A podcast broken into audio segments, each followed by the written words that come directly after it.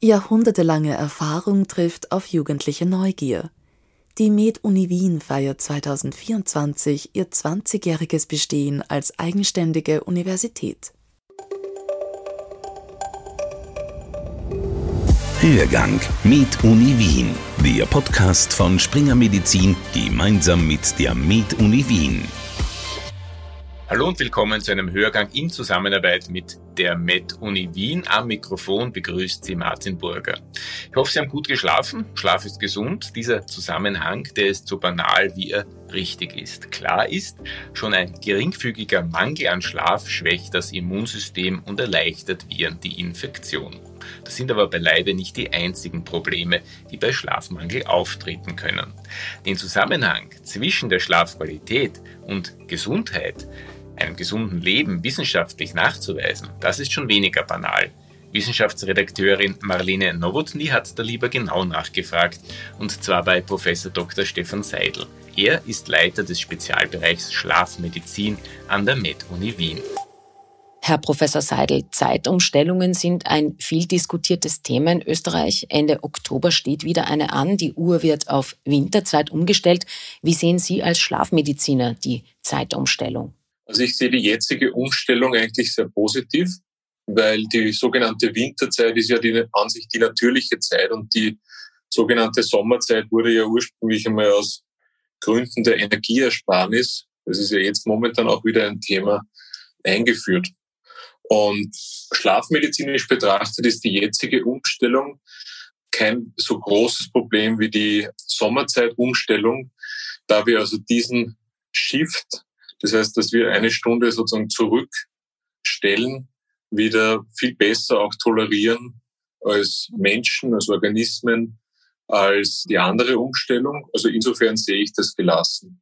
Zum Schlaf kursieren viele Annahmen und Empfehlungen. Wie definiert denn die Forschung gesunden Schlaf?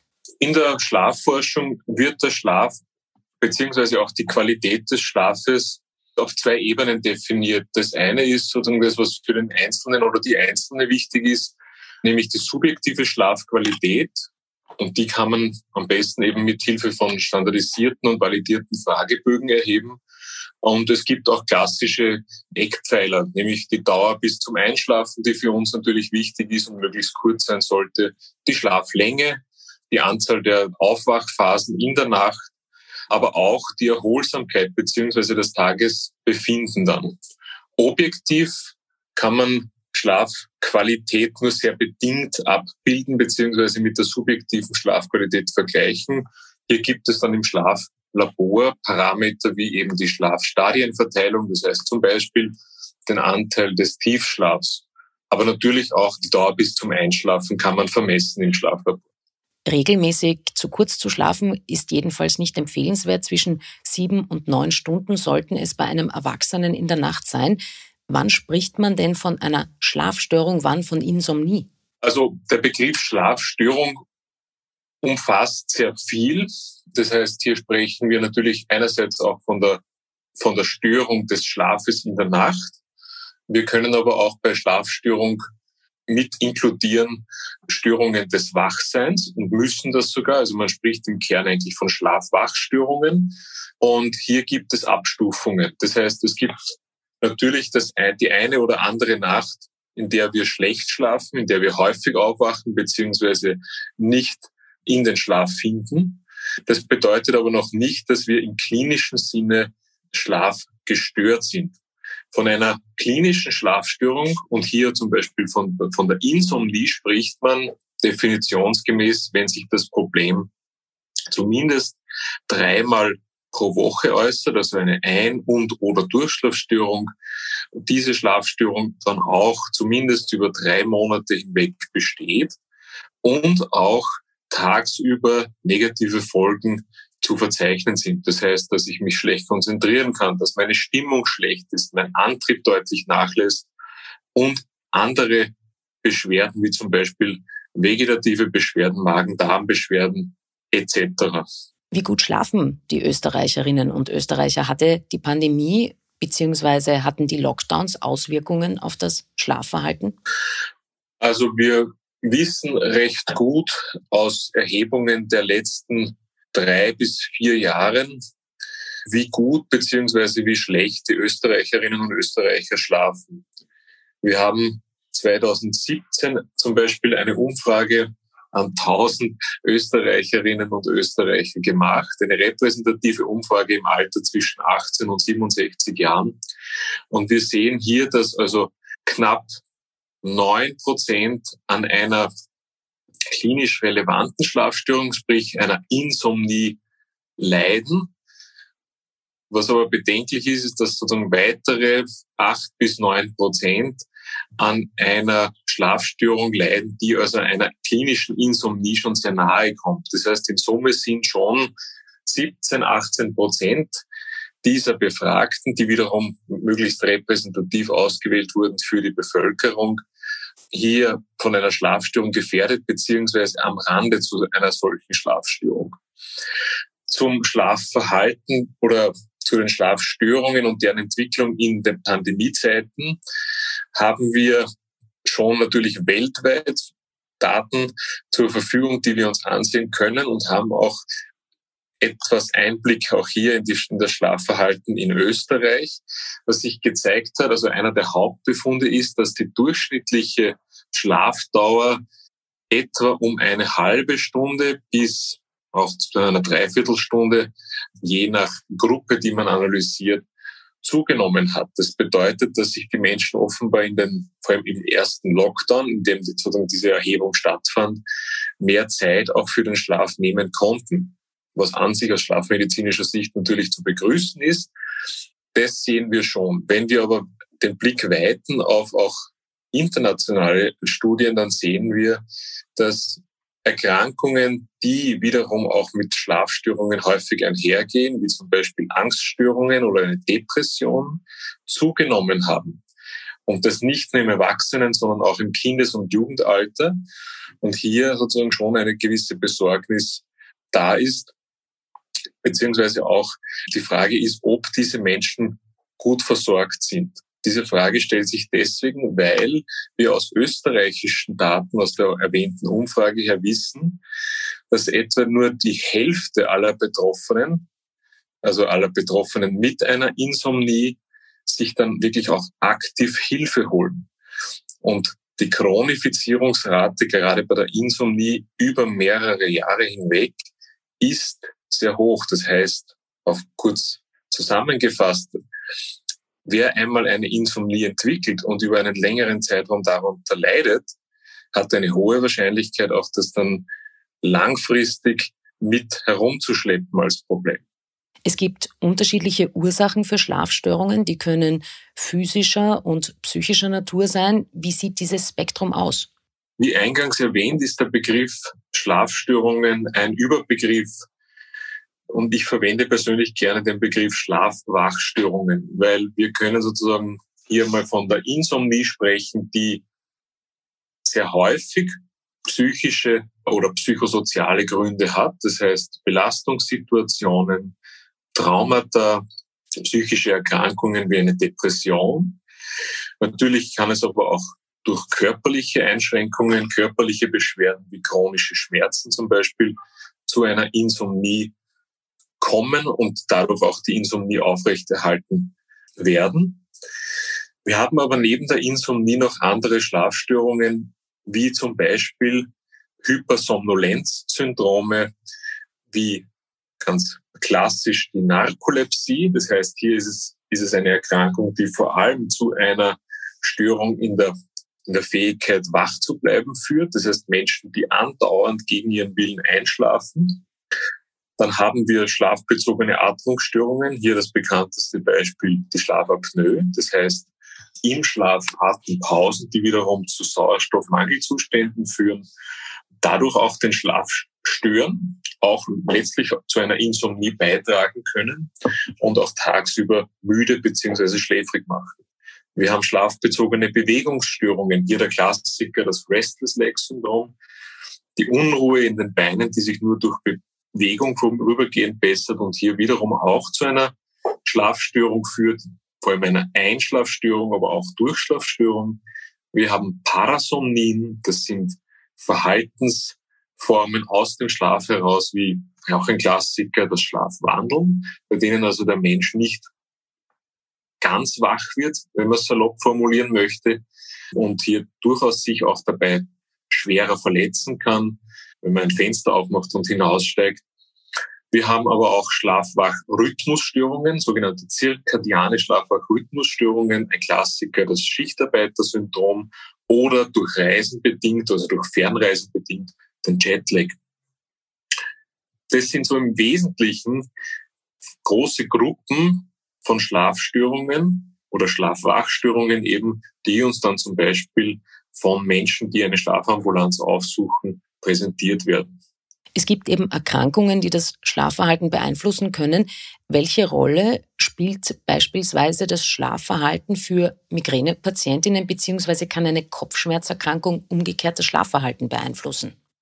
Ja, Sie sprechen hier mit dem Beispiel der Migräne ein großes Thema an, das gerade auch mich als Neurologen und Schlafmediziner besonders bewegt, nämlich der Zusammenhang zwischen neurologischen Erkrankungen und Schlafstörungen.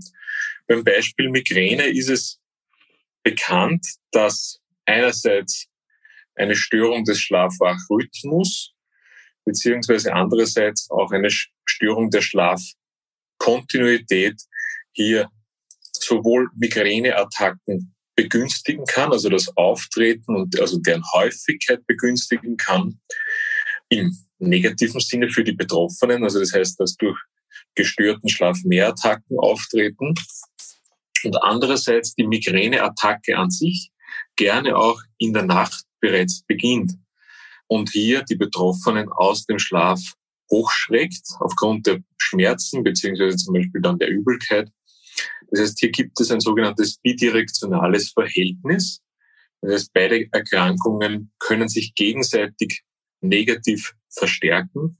Und zusätzlich wissen wir, dass bei Migräne-Betroffenen Schlafstörungen wie die vorhin erwähnte schlafbezogene Bewegungsstörung, Restless Leg Syndrom beispielsweise, häufiger auftreten. Das bedeutet wiederum für die Praxis, dass man jemanden mit Migräne auch einerseits sehr genau nach seinem oder ihrem Schlafwachrhythmus befragen sollte, aber auch gezielt nach Symptomen zum Beispiel eines Restless Legs Syndroms.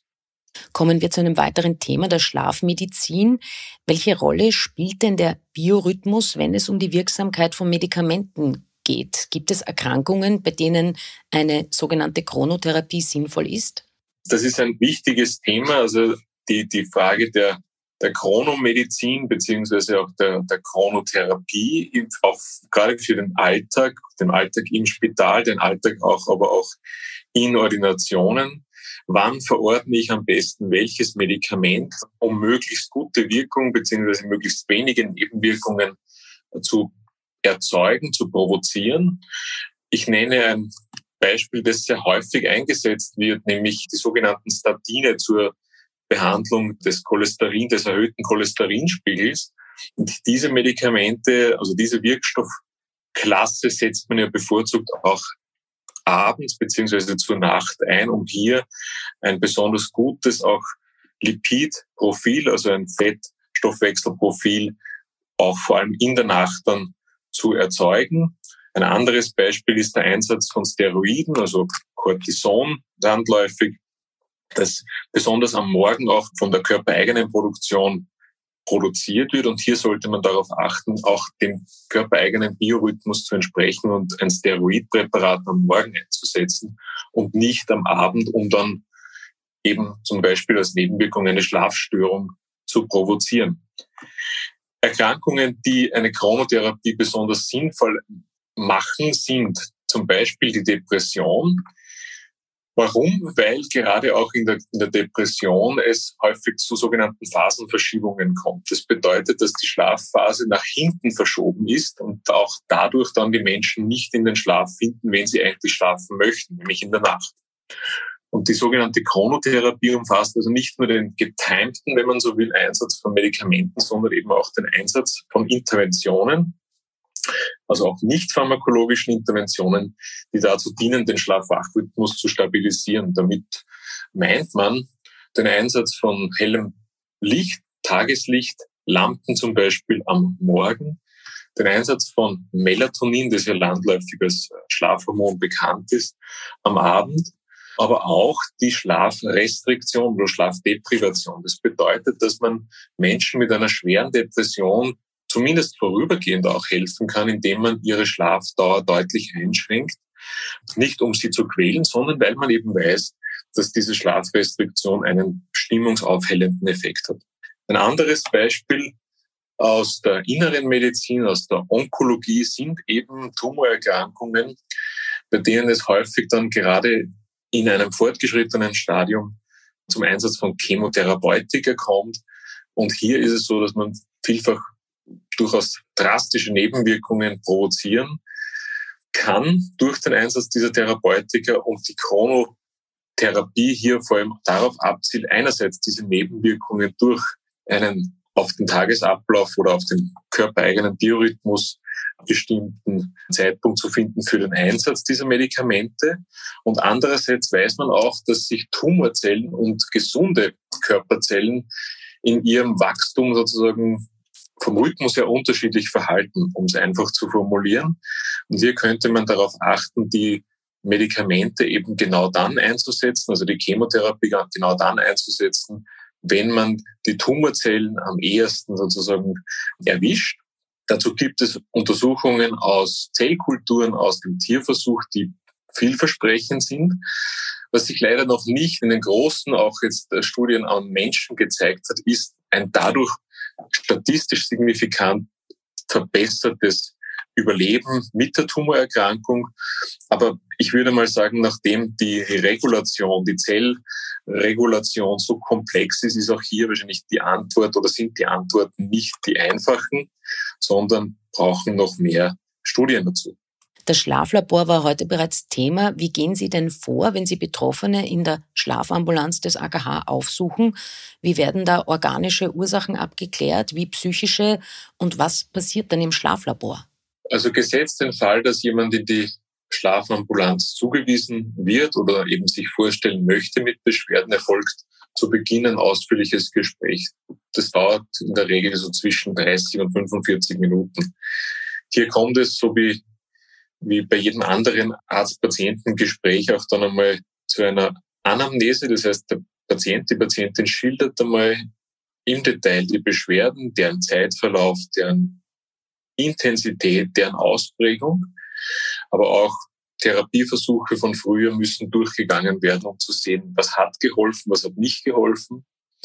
Es wird gerade in der Schlafanamnese auch der gesamte Tag unter die Lupe genommen, weil ein Beispiel für zum Beispiel ein äh, dysfunktionales Coping mit einer Schlafstörung, also das heißt einen Umgang, der letztlich kontraproduktiv ist, wäre also, wenn jemand besonders viel versucht, dann tagsüber zu schlafen, wenn er oder sie in der Nacht nicht schlafen kann. Und hier muss man also wirklich auch auf die gesamten 24 Stunden des Menschen, der vor einem sitzt oder die vor einem sitzt, eingehen. Nach diesem Gespräch kommt zu einer auch körperlichen klinisch-neurologischen Untersuchung und dann einer Besprechung beziehungsweise Planung der weiteren diagnostischen Maßnahmen. Das heißt, hier muss nicht in allen Fällen dann zwingend der Gang ins, ins Schlaflabor vorgesehen sein, sondern es gibt auch Methoden wie die Aktigraphie, die Handgelenksaktigraphie, also eine, eine Bewegungsmessung, eine Langzeitbewegungsmessung, die also mal zum Beispiel das Ruhe, Aktivitätsprofil der Menschen aufzeichnet und in Kombination mit Schlaftagebuch beziehungsweise Schlaftagebüchern sehr, sehr hilfreich ist, einmal hier das Schlafwachverhalten zu objektivieren und dem subjektiven Empfinden gegenüberzustellen und zum Beispiel Schlafwachrhythmusstörungen darzustellen und eben in der weiteren Folge therapeutisch anzugehen.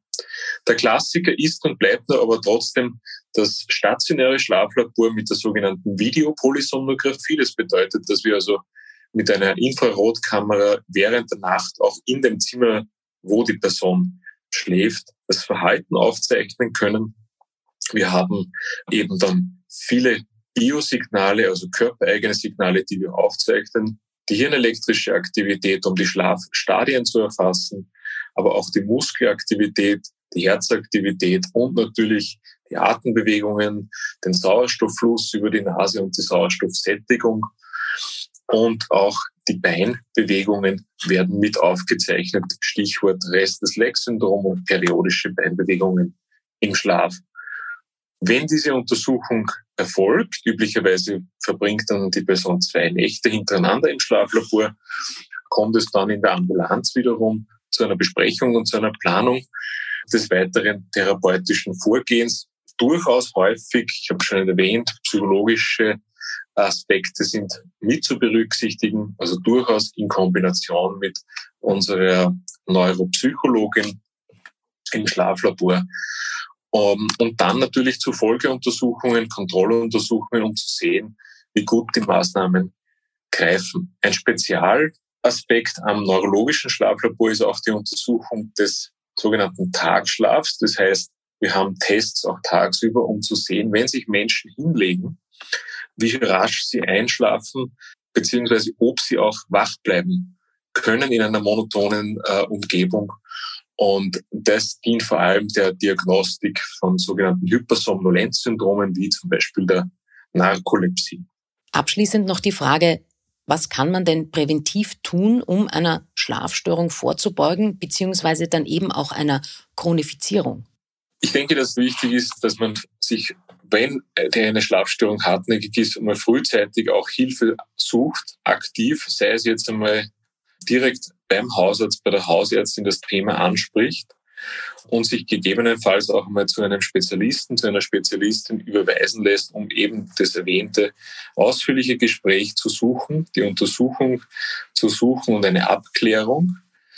Und dann also auch dran bleibt. Das ist meine persönliche auch Erfahrung, beziehungsweise zeigt sich auch immer wieder in, in größeren oder langfristigen Studien, dass gerade die sogenannte Compliance oder wie man heute eher sagt, Adherenz dann bei der Therapie eine Rolle spielt.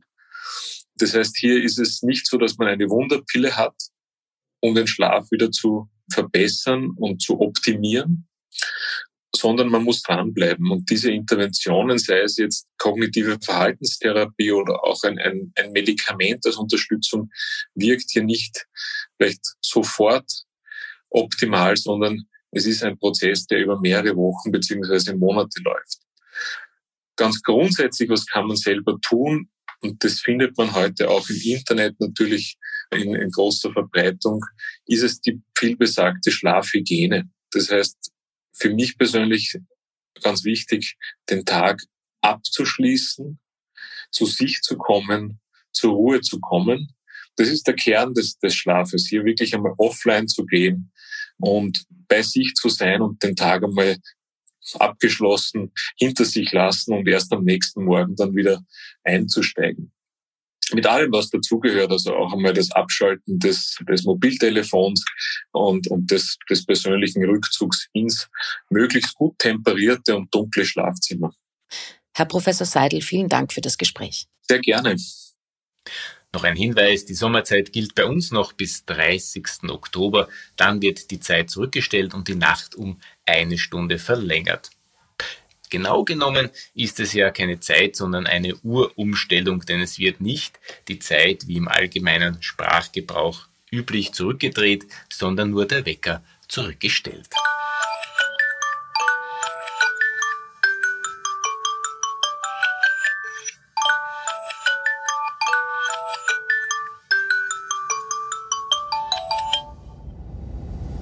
Das war der Hörgang mit Uni Wien, der Podcast von Springer Medizin gemeinsam mit der Med Uni Wien.